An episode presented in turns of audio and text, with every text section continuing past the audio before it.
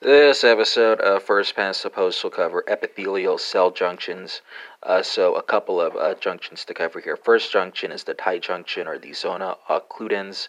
Uh, that prevents diffusion across uh, the paracellular space. Uh, it's composed of claudins and occludins. Uh, you can also have the zona adherens, right? So, that's the intermediate junction that contains actin filaments and E cadherin. this junction surrounds uh, the perimeter uh, just below the zona occludens, uh, and uh, here uh, uh, E cadherins will connect to actin filaments. third structure here, that's going to be the macula adherens, right, or the desmosome. that is a small discrete site of attachment here. Cadherins connect to intermediate filaments, and you also have a keratin present here, as well as a desmoplakin. Uh, fourth structure, that's going to be your gap junction.